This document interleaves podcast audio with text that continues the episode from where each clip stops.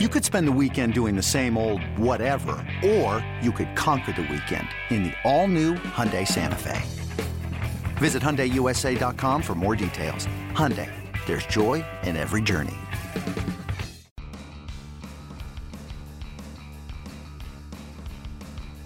You're listening to MLB.com Extras, brought to you by MLB.tv. It's baseball everywhere. Hey everyone, Tim McMaster here, along with our MLB.com Mets reporter Anthony DiComo. And Anthony, uh, every week we do this podcast, and every week there's a new injury as far as the Mets go. It started with the position players, and now we've certainly moved into the rotation um, with the injuries. And the big deal this week, obviously, is the bone spurs, and and apparently it's I don't know, it, it multiplies. Uh, Steven Matz with the bone spurs in his elbow. Noah Syndergaard now with the bone spurs in his elbow. Uh, as of now, both guys are going to try to pitch through it. Do you think, in your mind, this is something that these two guys can can play with and pitch with the rest of this season before surgery? Yeah, you know these two injuries keep getting grouped together. Uh, Steven Matz and Noah Syndergaard, and that probably shouldn't be the case. Uh, Steven Matz has a pretty sizable one in the back of his elbow, and it's been causing him quite a bit of irritation when he's been pitching, when he's been on the mound, and uh, it is all but a guarantee that he is going to need to open up that elbow at some point surgically to remove it. Now, the Mets hope that he can make it through this season, that he can uh, wait until November for them to go up there and and do that arthroscopic surgery and take this bone spur out. Uh, but that's going to depend upon how Steven Matz feels.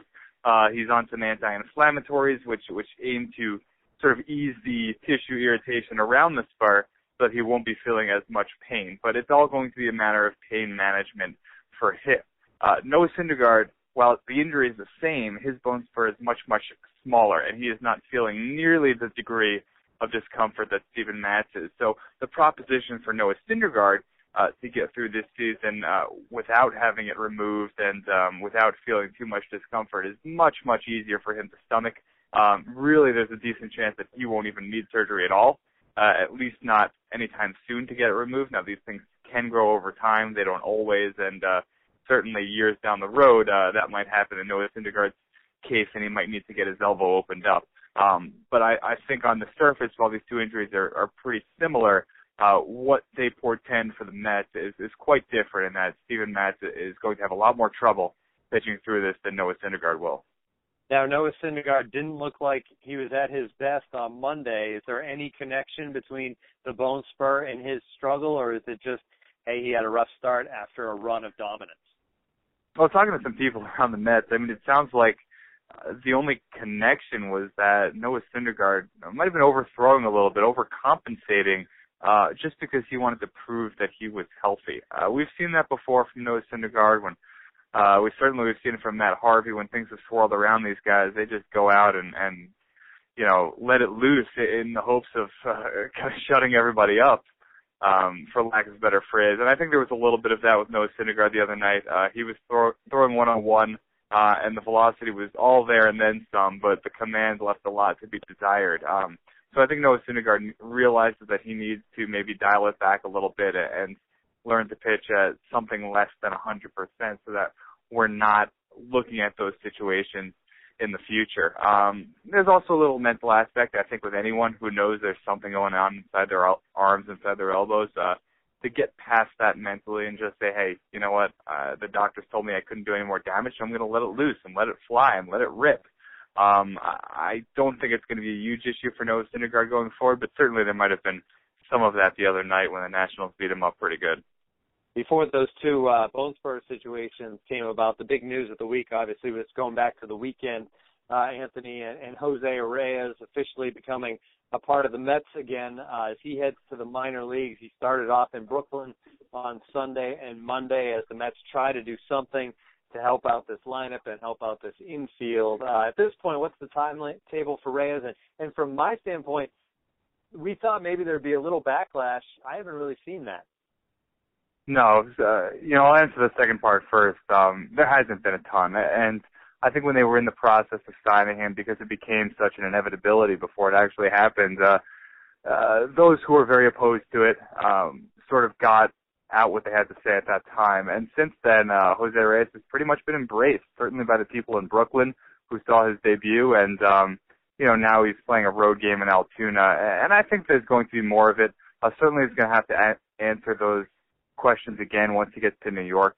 Um, you know, once he goes to other stadiums around the league, I think people uh, might have a little more say publicly against him. And I think Jose realizes that, and I think he actually said it best um, before his first game in Brooklyn when he said, "Look, I, I made a mistake. I own up to it. I apologize uh, to the Mets and to everyone before I, I signed here." And um, what I found really interesting that he said was he said, you know, I think I I realize that there's going to be a portion of the population that will never ever forgive me, and I totally get that, and I totally respect their right to do so. But I feel that I deserve a second chance. So uh, I think he's saying all the right things, um, and, and that's not going to be a huge issue going forward, despite the fact that obviously, um, you know, it's something that's going to follow Jose Reyes around for the rest of his life. Um, to answer the first part of your question, uh, there is no timeline right now, and and Jose Reyes has been pretty open uh, lines of communication with the people up here in New York, saying, "Look, I want to be ready when I come. I don't want to just come because you guys are struggling on offense. I don't want to just come because I want to be in the big leagues. I want to make sure that when I get there, I'm ready to contribute and be, you know, what we all know that Jose Reyes can be." So. Uh, first three minor league games haven't gone great. He's 0 for 9 at the plate. Uh, he committed a fielding error um, on a pretty easy play, from what I understand, talking to people who who saw it happen. Um, so it could be a little bit. Uh, he's going to be with Binghamton for the duration now. He's going to play a lot of third base, and uh, they've got a pretty sizable homestand coming up after two games in Altoona in Western Pennsylvania. And I think he might spend most, if not all, of that homestand in Double A, getting prepared so that maybe another week down the line here, we're looking at a, a debut with the Mets in New York we knew there was going to be other moves as far as this Mets lineup goes, and Michael Conforto has been sent down to the minors. Um, and I I know some people said maybe maybe they'd wasted or took too long to do this. I think Sandy Alderson said that maybe they did him a disservice by waiting so long. But nonetheless, Brandon Nimmo is up uh, three games under his belt. He's gotten his first career hit out of the way, three hits now with the Mets. Um, what have you seen from Brandon Nimmo so far? What do you, what do you like about this kid that was once a first round pick? Well, he totally transformed uh, his his body and really his approach too. Um, you know, when the Mets first drafted him, I think uh, it's a long time ago now. It's five years ago now, and people kind of forget that this was a guy who was uh, very immature physically and also very, very untested against high-level competition. Uh, even for a high schooler, um, you know, we've read and written all the stories about how there is no high school ball in Wyoming, where he's from. He's only the 16th uh, Wyoming-born player ever to make the majors, and so he was forced to play Legion ball and travel far to go to tournaments uh, just for these tastes of higher level competition. And really, it wasn't until he got into the Mets minor league system that he saw it on a consistent basis and struggled and struggled a lot. And uh, over the years, has worked very hard to put on strength, to bulk up, and also to um, become a little more aggressive at the plate. That's been something that recently has transformed his game because he's always been a great on base guy. He's had a good uh, uh, gauge of the strike zone, which is something that the Mets value in all of their players, all of these guys that they draft and develop through their system. But but recently he's begun owning it a little more. Uh, it's something that we saw from Lucas Duda, for example, when he really broke out at the big league level was uh, some of that passiveness at the plate goes away and you start uh, realizing something clicks and you start realizing you're not taking pitches just to take pitches, you're taking pitches to swing at the one that's good. And if that's the first one you see, then that's the one you do damage on it. And Brandon Nimmo's gotten a lot better at that. Uh, you know, here in the big leagues, we'll see. It's far too soon to uh, tell how he's going to adapt, how he's going to adjust. But he's pretty much proven what he needs to prove at AAA. So he's going to get a pretty good run here with Conforto back in the minors to uh, show that he belongs. And uh, so far, the early returns for Brandon Nimmo have been pretty good.